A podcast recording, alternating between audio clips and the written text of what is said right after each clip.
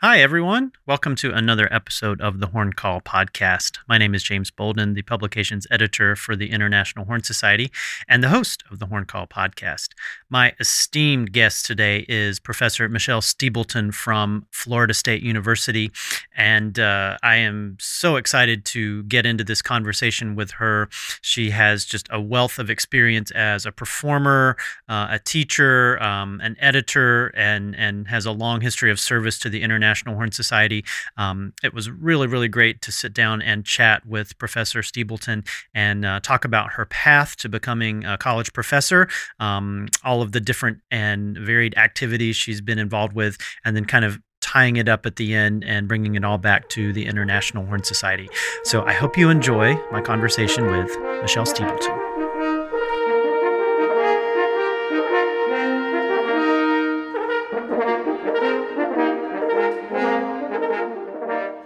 You know, thanks so much for talking with me today. There's so many things we could talk about, but maybe we could talk about, like, what if we start out by maybe talking about your early inspirations, musical and otherwise, and kind of what led you down this path to where you are now, being a, you know, extremely active performer and just a widely known pedagogue, and you're composing now. I mean, all of these things. Could you talk a little bit about those early days and how you got your start? Sure. Well, gosh, where to begin? I wanted to play the flute, and my mother said no because I had stopped practicing piano, and she said that I was a type A personality and would want to be first chair, and with my work ethic, that wasn't going to happen. So I had to play any other instrument for a year and prove to her I would practice. And my brother was by choice a horn player, 2 years older. And he said, play the horn, I can help you, and you can get good without practicing. So it started out as a scam. And my teachers, I had two teachers early on, Robert Ralston and Dottie Stale, and they were truly inspirational. They were pillars of the community. We had a thriving music community in a small town. I grew up in Midland, Michigan. Mm. And so we had our own orchestra. We did community theater. They brought in major guest artists. We did Viennese waltz evenings and Italian aria nights. And I got to play in all of those settings starting in the 8th grade. Wow. So I think just being in that environment was inspirational. I had some great training along the way. But Doug Campbell, I studied with for 2 years in high school. Mm-hmm. He was at Michigan State at the time. He taught me so much that kicked in when I was in my 20s. Mm-hmm. All of the synapses fired in my 20s, and I kept having these moments in the practice room. Oh, that's what he was talking about. That's what he meant. So I really did get a lot out of all of the teaching that I had growing up. Mm-hmm. Did you know right away that this was, hey, this is something I want to pursue at a very high level and maybe do as a career? Or did that take sort of, was there a progression towards that kind of a decision? I had a minimal, vague understanding of what it was to be a musician. My mother was a pianist, organist, accompanist, teacher, and that wasn't what I wanted to do in the sense that I didn't play piano. I didn't want to continue playing piano, but I knew from the age of 10 that I wanted to be, or maybe 11, that I wanted to be a musician for a living. I just didn't really know what that looked like, but I identified with playing. I identified with music. I always have had some trouble with academic classes that required memorization. I don't memorize words very well. And I think I connected well with music. So it was just a natural place for me to land. In fact, the idea that I wanted to play flute, at the end of the first year of horn, my mother said, yes, you are allowed to play flute now. So I took it for the summer. Well, we started it in the summer. I took it for the summer. And at the end of the summer, she said, which instrument do you want to play, flute or horn? And I said, well, I'd like a year to decide. And she said, no, you have to decide now, one instrument. Uh-huh. And my rationale for staying with the horn was that I liked the teacher, and I was a year behind on the flute, and I would never catch up in the profession because I wanted to be a professional. I was at age 11. Interesting. So, and what, so I, you know, you got into the junior high band in high school and that sort of thing. What were those, you know, it doesn't necessarily matter what kind of band program people come from. There are great musicians that come from very small programs, great musicians that come from large ones. But what was that like, you know, in junior and high school going through the band program where you grew up? Well, I was, as a seventh grader, put in the 8th and 9th grade band. Mm-hmm. That was musically more rewarding, but it meant that lunchtime I was by myself because I wasn't with my peers. And, you know, at that age group, that's a whole thing. Mm-hmm. And then in high school, band was fine, but I was already playing in the local symphony and the pit orchestras and the symphony next door. I was having experiences with adult semi-professionals. Mm-hmm. And so I wasn't as happy in my band, but I'm hoping that I didn't make my unhappiness known, other than I wanted to get out of the marching band. Mm-hmm. We didn't march competitions, but we did march all the games. Mm-hmm. And at one of the games, I was on Belfront mellophone. Mm-hmm. One of the games, somebody stopped and I walked straight into the person in front of me with my hand in my face. Yeah. And I busted my lip in several places. My teeth were loose. There was some question as to whether or not I would lose them. And I said, I don't want to play in the marching band anymore. I know that this is what I want to do for a career. Marching mm-hmm. band is not important to me. So I had that conversation with the band director, and he said, but you're my only horn next year. I need you. I said, I do not want to play in the marching band. I will not play in band if it comes to it. Mm-hmm. And he said, then you can't play in the local symphony and pit orchestras, because they had a contract that you couldn't do one without the other. Oh. I said, that's fine. I'll get more experience when I go to college. I don't mm-hmm. want to play the marching band. That was my number one goal. Uh-huh. And he said, I'll think about it. And in the 6 weeks that he thought about it, I applied to, was accepted to, and got scholarship for going to Interlochen Arts Academy. Mm-hmm. So I ended up there for my senior year. Okay. And really, the only reason I thought about it was because I was trying to get out of marching band. So I didn't have a problem with concert band. It was. So, so I went to Interlochen and then went on to University of Michigan. So, yeah. Who was teaching at Interlochen at the time? John Jacobson, who had studied.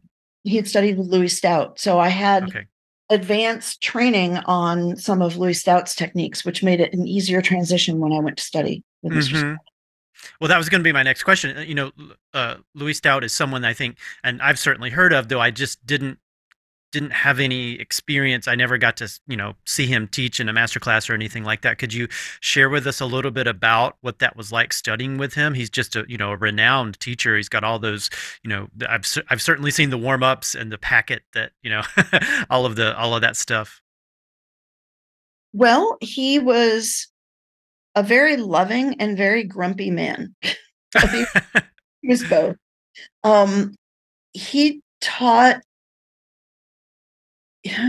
He taught through repertoire. You were responsible for learning the notes, learning the style, learning the phrasing, and then his job was just to put the finishing touches on. Mm. And he went through, I don't know, I can't speak for the other students, but in my lessons, every single week I brought in new material. Mm-hmm. The entire lesson. And so I went through maybe 65 solos and, 6 excerpt books and mm-hmm. Parts and pieces of maybe 20 etude books. He would rotate solos, etudes, and excerpts. So each week you had to bring in a lesson's worth of either solos, etudes, or excerpts. Mm-hmm. He was really big on his fingering system. Mm-hmm. And that's one of the things that I think is most misunderstood about his teaching, is that he enforced the B flat horn, that you had to play all on the B flat side. And most of the students in Michigan started on F horn. So we mm-hmm. were all comfortable with F horn, mm-hmm. but not everybody knew their B flat side through the mid range, et cetera. Mm-hmm. So his mission was to make sure that you could play B flat side everywhere on the horn, then start mixing up the fingerings for the best use for that particular passage. And then in slurs, that you had valve slurs through passages instead of lip slurs, or half and half, that there wouldn't be the one isolated lip slur. So most of the students got through learning the B flat side, but then they never learned to mix and mingle between the two sides. Okay. How interesting. So that was really his ultimate goal, was that you figure out what's best for a particular passage. Was that something unique to his teaching, or did he mention maybe getting that idea or that concept, picking it up from other people? Maybe, like, I know in Europe they play it, their horns stand in B flat in a lot of cases. They just stay in B flat. Yeah, I think in Europe they stay more just on the B flat side, which is what Stout students ended up doing. He didn't talk about where that came from. I don't know if it was from his experience or from a teacher somewhere along the way, but he didn't intend for us to play solely on the B flat side, unless you're on a descant horn or a single B flat, which he was one of the early people using descants and single B flats. At the time that I was studying, people called them cheater horns, the descant. It was not popular, and triples existed, but I think through my college career, I had only seen one triple horn, and that was Bones. And they're pretty heavy at the time. I mean, they've the technology and the materials they're using have gotten so much more advanced. Yeah. So you did a master's and a bachelor's and a master's at Michigan, and then did you study with Lowell Greer at Michigan or privately? Yes. Or? Okay. Yes. So Louis and I graduated together. He retired when I graduated from my senior year, and I was going to apply to Cincinnati to study with Lowell, but then Lowell got the job at Michigan. So very conveniently for me, I got to stay in my apartment and just hang out in Ann Arbor for another year. And I just did a 1-year master's and studied with Lowell during that time. And was that a lot of natural horn or not? We ended up doing a lot of natural horn. I mean, that's obviously a wise choice considering who I was studying with. I was actually injured during my master's degree. And I had about 6 weeks where I wasn't playing because I couldn't even hold up a natural horn. And then I started doing natural horn. I took some trompe de chasse lessons with him. I learned the E-flat alto horn sonata on alto horn because it was right-handed. Oh, cool. I went farther with the natural horn studies, which I had started with Louis. And so we did that quite a bit. And then for the rest of my degree, I finished out my ensemble requirements on a backwards horn, right-handed, left-handed, a backwards horn. Valves on the right hand. How interesting. So, I would assume, that your major teachers, Louis Stout and Lowell Greer, were big influences and inspirations on you. But at the time, were there other people that you looked to, whether they were horn players or not, that were sort of, mentors or role models in terms of where you wanted to take your career and the kinds of things you wanted to do? Well, at the time, I didn't know that this was where my career was going to go. Okay. I think growing up, my first recordings, we had records, and I had records of Dennis Brain, Barry Tuckwell, Herman Baumann, and then my teacher smuggled a recording out of East Germany of Peter Damm, and he became my hero. I think probably I most wanted to sound like Herman Baumann. And then I went to my first international horn conferences at age 14. And I got to experience all of that. And that was at that conference, Freudus Beckery was one of the guest artists. And she was very inspirational for me in many ways. And I didn't make the connection that she might have been a little more inspirational than the others because she was a woman. It was such a male-dominated field, and maybe because I had a woman teacher as a young child, and she played first horn with me in the pit and a lot of the orchestras, it didn't occur to me that maybe there was that connection because of the gender. But Freudus is such an inspirational human being and teacher and player, and obviously all of the guest artists were phenomenal in their own ways. No, that's great.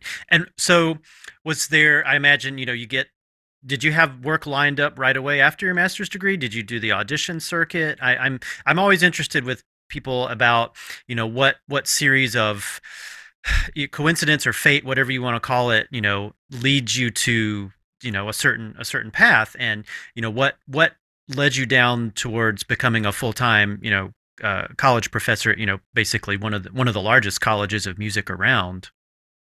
Well, the story of how I decided that I wanted to go into teaching is a little different from the story of how I got to FSU. But how I got into teaching, my original goal as a child was I wanted to be a soloist. Mm-hmm. And it was John Jacobson at Interlochen who said, yeah, that's not really a job. You have to be principal horn in an orchestra, and then you can play solos. So your goal is to be principal horn in an orchestra. Mm-hmm. So I went to college thinking that was the goal. But Lowell, by my master's, Lowell realized that I wasn't practicing excerpts and taking auditions as seriously as I needed to.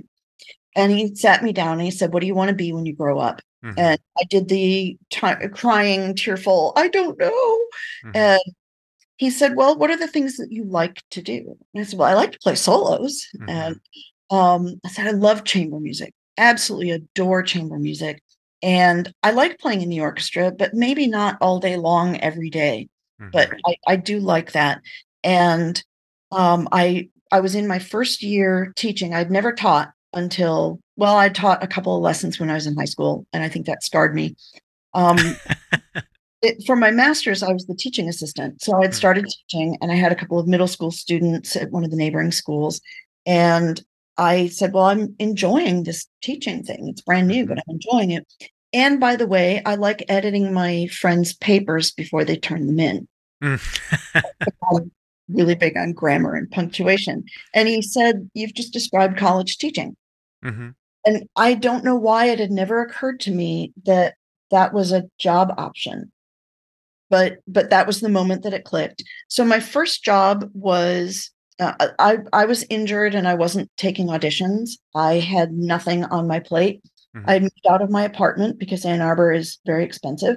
Mm. And in the summer, I was renting a room in a sorority house. I went to New Mexico to teach summer camp. And while I was there, I got a phone call. Oh, I guess it was before I went. Before I went to summer camp, I had gotten a phone call. We need a teaching assistant in Oxford, Mississippi mm-hmm. for horn because their person had just gotten a job. So I drove down to Mississippi on my way from Michigan to New Mexico, and I signed the papers and enrolled as a theory doctoral student, but I would be the horn teacher. Mm-hmm. I found an apartment, went out to teach summer camp. While I was there, I got a phone call from a conductor I had worked with in summer music festivals. Who was kind of Midland based and from my hometown. He said, I just became the conductor of the Midland-Odessa Symphony, and the first horn player just got another job. I need a first horn. It's not an orchestra. Do you need a job? I said, well, let me see if I can get out of this other thing. Mm-hmm. And there was another student who hadn't worked out her future with the right college, and she was interested. So Ole Miss let me back out of the contract. Mm-hmm. Apartment let me back out of the apartment. I drove from New Mexico to Midland, Texas, and rented an apartment down there and went back to Michigan and collected my belongings and moved 1,800 miles to my first job in Midland, Odessa. So I was in that orchestra and then Lone Star brass quintet and taught a lot of little kids. Mm-hmm. Just what the job is. And so now the part about how I got to FSU. I knew I wanted to look for teaching jobs, but I didn't have a doctorate. And so my life plan was 3 years in Midland and then go do my doctorate and then apply for jobs. Mm-hmm. But the trumpet teacher at FSU asked one of his former students, do you know of any horn players who would be good for an assistant professor position here? They were creating a new position. And, we're looking for somebody would either associate, they opened it up for associate and assistant. Mm-hmm. So do you know anyone who would fit that bill? And he said, well, there's this girl from my wife's hometown. And I've heard her play many times in church or in recitals, in contests, because they would always be visiting when those things happened.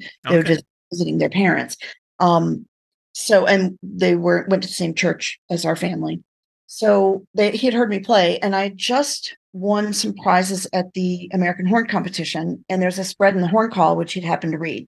Mm-hmm. So he recommended me. They got my phone number, and the trumpet teacher called me and invited me to apply. I was told flat out by a male friend of mine that I was a token female applicant and that I had absolutely no chance of getting the job. Hmm. So I applied anyway, and I didn't get the job in the first round. They auditioned for associate level position and didn't settle on contracts with whomever they chose. Mm-hmm. Then they decided to make it a 1 year and looked for somebody who would be willing to come for a year. And at that point, my name came up in part because of my connection through the band directors. So there's a little more to the story, but a lot of it seemed sort of fate-like, that there were a lot of moving parts of former parts of my life interacting to get me the position. Well, yeah. And yeah, isn't that interesting though? I mean, how, things like that work out the way they do, but I can't imagine you being anywhere else. And the impact that you've had on the musical community and the horn community is incredible. So, I think you're where you're supposed to be. Thank you. But, yeah. It was a long haul. I started in a 1 year position and then had to re-audition for the job. Oh, yeah. And then, of course, comes the tenure process and all of that. Sure. Yeah.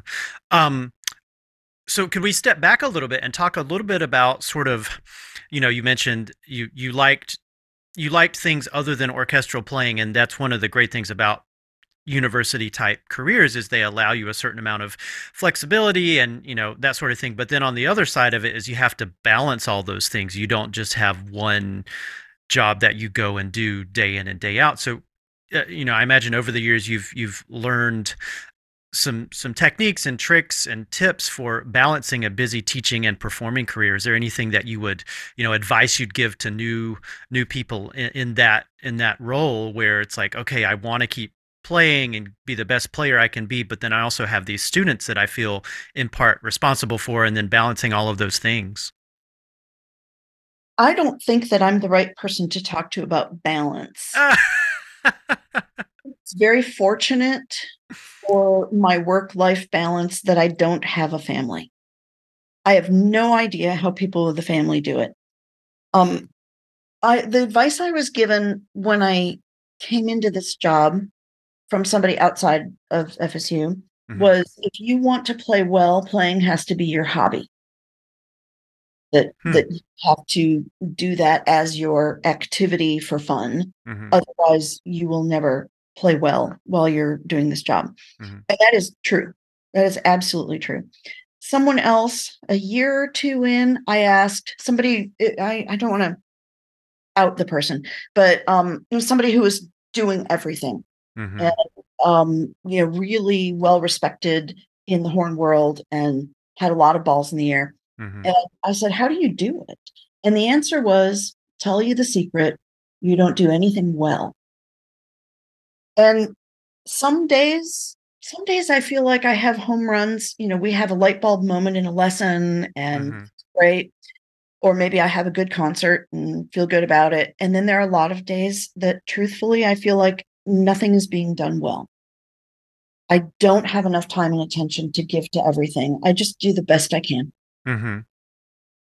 I think that's everybody to some extent, though. I mean, we're all just doing the best we can at any one moment. But I think that's from someone, as I said, who's as renowned as you are, and has got this career that you have, and lots and lots of successful students out there. I think that's good for new people to hear, because it is very overwhelming at first. And that feeling of, do I even belong here? Is this, the imposter syndrome thing? I think I can imagine it being encouraging for people that are just starting out to know that, like, okay, you can do this, and maybe that feeling doesn't ever go away completely, but you get more experience, I think you probably become more used to making things work however they need to just get the job done. Yeah, I find that I'm a more efficient practicer than I used to be. Mm-hmm. Being a good sight reader helps you to learn your music faster. Mm-hmm. Let's see, what else? If you're traveling, using that time while you're traveling to listen to your program that's coming up. So mm-hmm. I have Mahler 6 and Mahler 3 on my playlist right now because mm-hmm. they're coming up. So finding efficient ways to do your job. Mm-hmm. That's helpful. Yeah, that's very good advice. So in terms of, I know when I first started teaching, I basically was like a carbon copy of the people I'd studied with, because you don't really have any choice. You can only say the things that you know to say, and you try things that you know to try. But then as you become more your own teacher, you come up with your own ways of talking about things. And then, there's still that core of the people that you studied with, which is nice to have. But then you have your own ideas and you develop your own things. Could you talk a little bit about that, how you kind of came into your own as being your own teacher over those years? And, if there's, again, we can talk about it in like a general way, if there's trends in horn pedagogy that you've noticed over the years that you've either adopted yourself or that you've seen happen in the field. I think that might be really interesting for people to hear about. Well, my lessons with Louis Stout were repertoire based, lots and lots of rep. And some of my early students, when I've seen them years later, they've reminded me, you once assigned me 12 etudes in 1 week. Well, that was what I did for my teacher. So that didn't seem out of bounds at the time. But I think that the students that I have to meet them where they are to some extent. Probably I should for every single student, although I have a little bit of a philosophy that if they can't do the minimum that I set forth, then it's not the right field for them. What do you do much playing in lessons these days? I think early on it's tempting as a new teacher to just, let me just play it for you so you can hear how it goes. And then, different teachers have different philosophies about that. Yeah, I used to play more in lessons, I think, than I do. Louis Stout played every note in your lesson with you. That was how he stayed in shape. It's tempting sometimes to play in lessons because you need extra practice time. But I realized at some point that I needed to play in lessons only when it was helpful to the student. So I do play in lessons some. Some days I don't because I have a concert or hard rehearsal or haven't. Well, no, on the days I haven't warmed up, I don't use that as an excuse. I pull out my horn, and invariably those days, the first lesson, first excerpt is Brandenburg, Beethoven 7, Short Call. It's one of those, or Czech 5 or something. Some people want to play unwarmed up. But I do play in lessons some. I play less than I used to. One of the things that I changed in my teaching about 10 years in, I had a junior who was a very fine player playing in the top band. And he brought in the Botta Enfoiré. And we got to the hand stop part, and he looked at me and he said, "How do I hand stop?" And I thought to myself, how can you be in the top band and not know how to do this? And I had to, we worked on it, obviously, but I had to ask myself, was it his fault for not telling me that he didn't know how to do it? Or was it my fault for not assessing where he was and teaching what he needed? So with as many students as I have, I don't have really, I feel the time in lessons to assess exactly what training everyone has had. Right.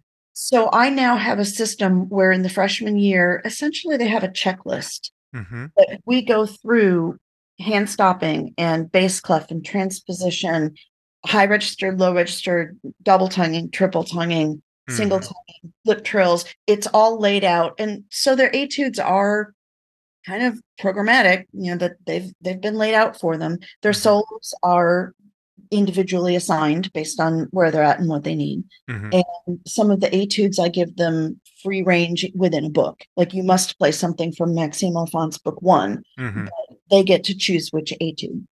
And I like that idea. Yeah. Yeah. So it's somewhat prescribed and somewhat not, and scales, of course.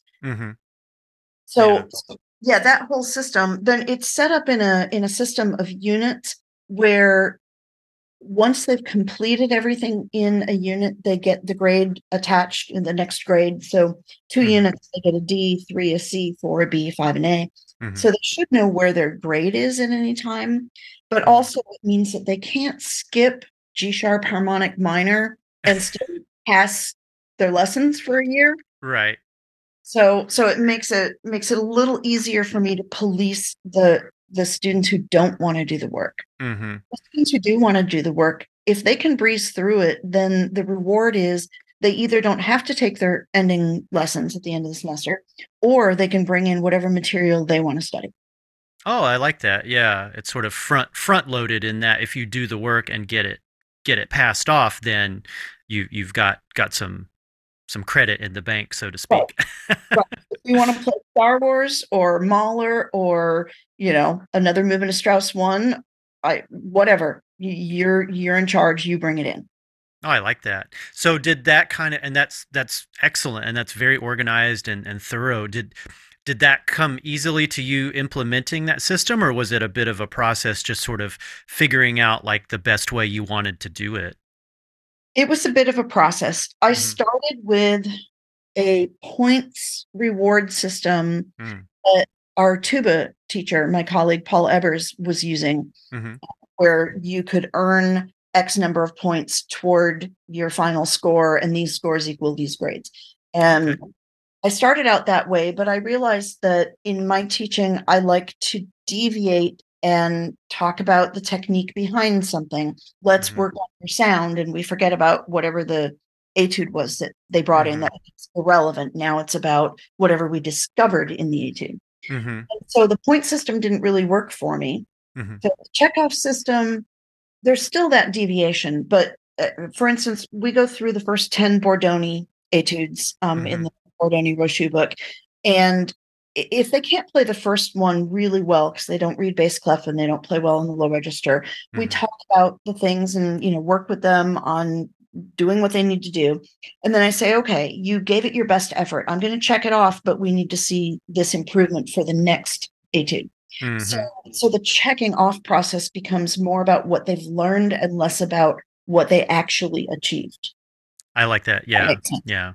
No, and that is such a balance, you certainly for students who are motivated and already playing at a high level, you can sort of push a little bit and expect like just the highest standards, and that's good for them. But then if a student is struggling with something, you don't necessarily want to complicate the issue and say, has to be this, or you just simply don't pass. It's that's a tricky, line to walk, I imagine.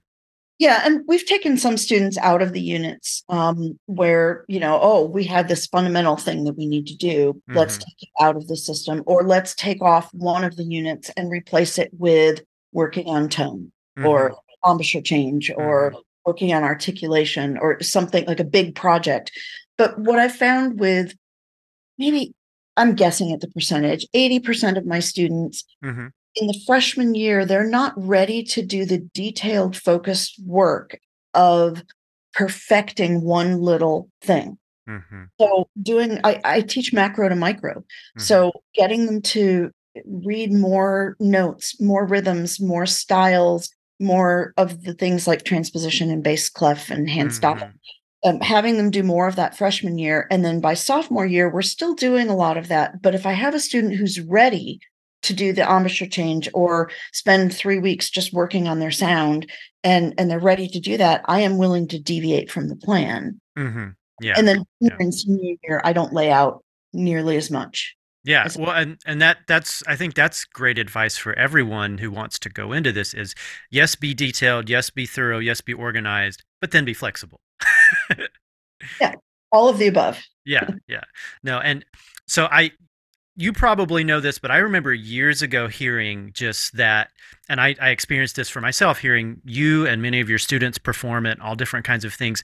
You just have this knack for playing with such a beautiful sound, and then your students have this thread of they just all sound just really, really great. Do you have a certain approach to teaching tone quality, or are there things and you don't have to give away your secrets if you don't want to, but I'm personally interested in that because it is noticeable with students who have studied with you, just this concept of tone. Wow. Well, thank you. That's a very high compliment. I teach sound in part maybe through modeling. But we talk about air like all teachers do. But I also talk about tongue position. I've been talking about tongue position since before that came back in fashion. Mm-hmm. It was in the Marvin Howe book? No, the Podag books, in the beginning Podag books. Mm. They talked about tee-ta-toe. Mm-hmm. Books. At some point, I went and did some research, and almost none of the horn pedagogy talked about vowel shape. Mm-hmm. So we talk about vowel shape in their tone lessons. Mm-hmm. That might be the difference. Mm-hmm. Well, and now it's all backed up by this real-time MRI stuff. It actually shows you, look how much the tongue is moving. Look at the arch, and all of this stuff. Yeah. Yeah. Well, that's great. Are there particular, studies or lyrical etudes that you like to assign just to have students focus on their tone quality? We do what my students have dubbed Stebletones. Okay. So I have these I've called them relaxation long tones, mm-hmm.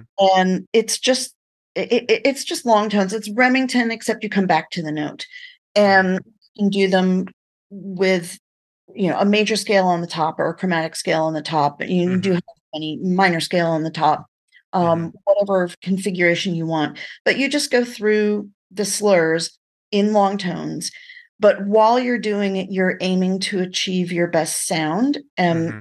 thinking about vowel shape. And you're thinking about keeping your air present as you change notes. Mm-hmm. That's one of the problems, is when people are slurring, they back away with their air. Mm-hmm. And I remember teachers always saying, blow through the slur, but I didn't know what that meant. Right. It's hard to get them to understand what exactly that means. Yeah. Right. So the Stebletones they're also about relaxation, about taking a full breath and then sighing through the horn. Mm-hmm. It's a little bit of Arnold Jacobs. Mm-hmm. And so that's the first thing that we do when students get here. The first thing every semester, we go through Stebletones. We used to do a lot of them in morning fundamentals. Mm-hmm. Now I leave the fundamentals classes. The majority of them, my grad students and upperclassmen are doing, and I do them at the beginning and end of the semester. Mm-hmm. But it used to be all me all the time with fundamentals. And my warm up for 25 years started with relaxation long tones. Mm-hmm. So have you ever thought? Oh, sorry. I was just going to say, have you ever thought about publishing any of those, or making them available outside of your teaching studio?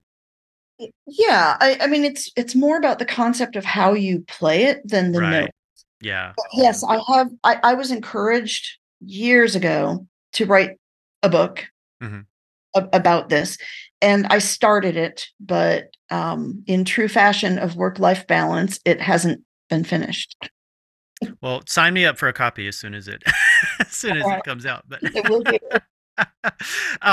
So let's thank you again for speaking with me today and giving up some of your relaxation time. I know you're between rehearsals right now, but we would be remiss if we didn't talk about your involvement with the International Horn Society, its importance in your career, and maybe, some encouragement for those out there who maybe haven't joined yet. I mean, it's one of those things. It's like, if you're a horn player, you should really be in the IHS, but maybe it would be good for people to hear from you about it.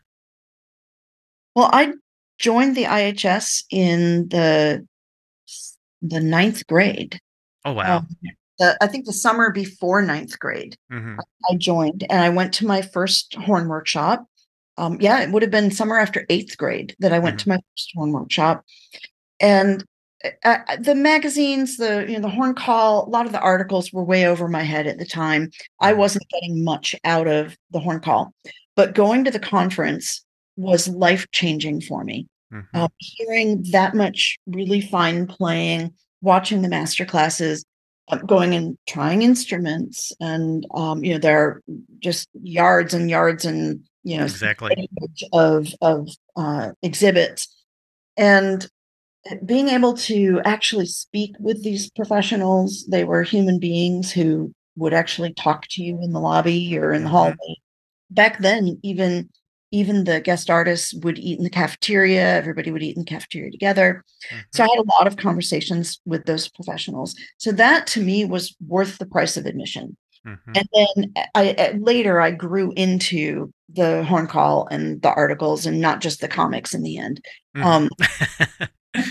So yeah, I mean, there are just so many back issues of the Horn Call that almost anything you have a question about, there's probably an article that's been written. And now that it's all been digitized, we can go in and easily refer to those articles. And so the price of admission for the Horn Society, I mean, you get to go to the conferences for what, $25 less. Mm-hmm.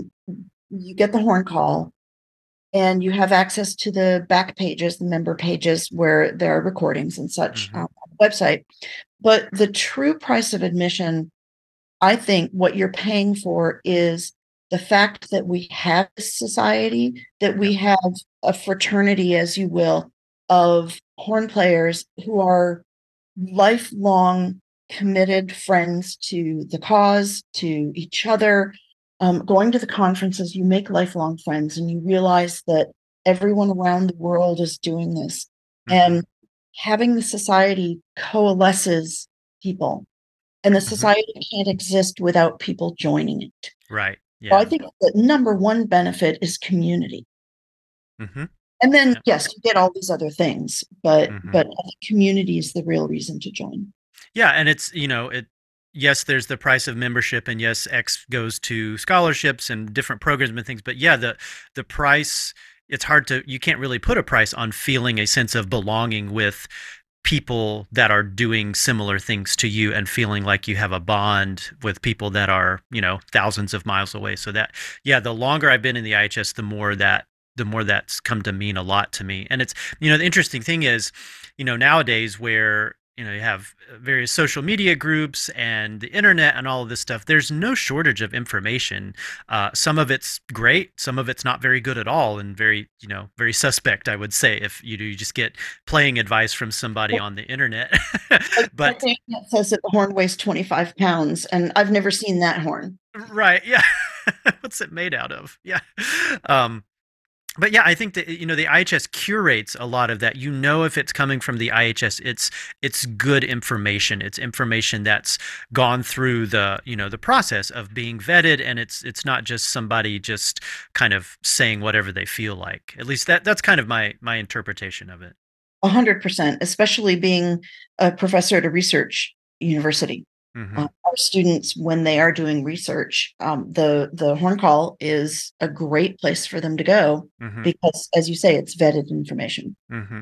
Oh, and I think this would be a great sort of wrapping up way to tail off the interviews to talk about your recent work. You're the editor of our Teacher Talk column. Could you talk a little bit about what your work on that has been like, and then maybe talk a little bit about like some past articles, and we've got one. I'm not exactly sure when this interview is going to come out, but you said you had a really interesting one lined up for the February 2024 issue. Maybe give us a little bit of a preview of that. Oh, wow. Well, let's see. The editing of the column, the hardest part for me has been, truthfully, just getting people to actually submit their articles. People say, I have this article idea. Yes, I want to do it. And then if I don't get it, I can't edit it and we can't submit it. Yeah. So this is a plea for people to actually send in your articles. If you have an idea. Yeah. So the new article that's coming down the pike has a lot of information about practicing and I haven't read it now for a couple of weeks. It's I don't know how much to give away. What's up to you? Who's the author of this particular? James Wilson. Mm-hmm. And he is a former Clevenger student. Mm-hmm. And he and I taught together actually for a year at FSU. And in this article, he shares lots of really interesting and cool ideas, like one of them is putting the metronome on triplets when you're practicing Mozart. Mm-hmm. It's a way to help you to elongate those sixteenths that we all tend to rush. And he speaks in the article. It's not written the way you would write a dissertation. It's very much, when I started reading it, I heard his voice in my head. it sounds like him. And that's one of the challenges as an editor that I find, is how to edit something without removing the author's voice. Exactly. Yeah. So used to editing treatises and, doctoral academic papers, mm-hmm. The editing and keeping somebody's voice where maybe the grammar isn't quite right, but it's a turn of phrase that we all use. Mm-hmm. Or more conversational rather than like, lecturing or that sort of thing. Yep. Yeah. No, yeah, exactly. I'm right there with you. We do the same thing. And your articles, when they come in, are always so well edited. So we don't really have to do much at all to get them ready for publication. So thank you for that, by the way. Thank you. Thank you for asking me to do it. I sympathize 100% with your where you said, you just need people to send things in. And that goes for the Horn Call as a whole. We're doing fine on content, but there's, people have so much information out there and so many different experiences individually that we want to try to give everybody a voice. And I think that's the thing about, I'm very encouraged and excited about where the IHS is right now and what they're trying to do just to bring together even more people, not just in the United States, try to branch out overseas. And it's not just about college teachers. It's not just about professional players. There's room for people who don't eat, sleep, and breathe the horn 24 hours a day. There's room for people who do it for fun on the side. Yeah. Yeah. I think the direction that the whole society has gone in, as well as the Horn Call, is very positive, bringing communities together. And yeah, I do encourage people, if they have, my column is called Teacher Talk. So obviously there's an educational slant, mm-hmm. but feel free to submit if it's in another language. That's okay. We'll work that out. Yeah. We can find somebody to translate. We can, if there's room, we really like to publish both the translation and the original language. Yeah. Yeah. Yeah. Yeah. Was it the brass bulletin or one of those brass journals? They used to do that, where they would publish articles side by side. And the Horn Call has done that too in the past. And, it's paper is expensive these days, but if it's a good article, we'll make every attempt to do both the original language and the translation. Absolutely. Yeah. So, well, Michelle, thank you so much for speaking with me today. This has been a really fascinating conversation. I wish we could talk more. Well, thank you for having me. And I appreciate your work. Wow. For the entire Horn community, for the Horn Call, the editing that you do, for this podcast, for your constant support of all of your colleagues. I don't mean just your peers at your institution, but throughout the world. So thank you. Oh, you're welcome. It's my pleasure.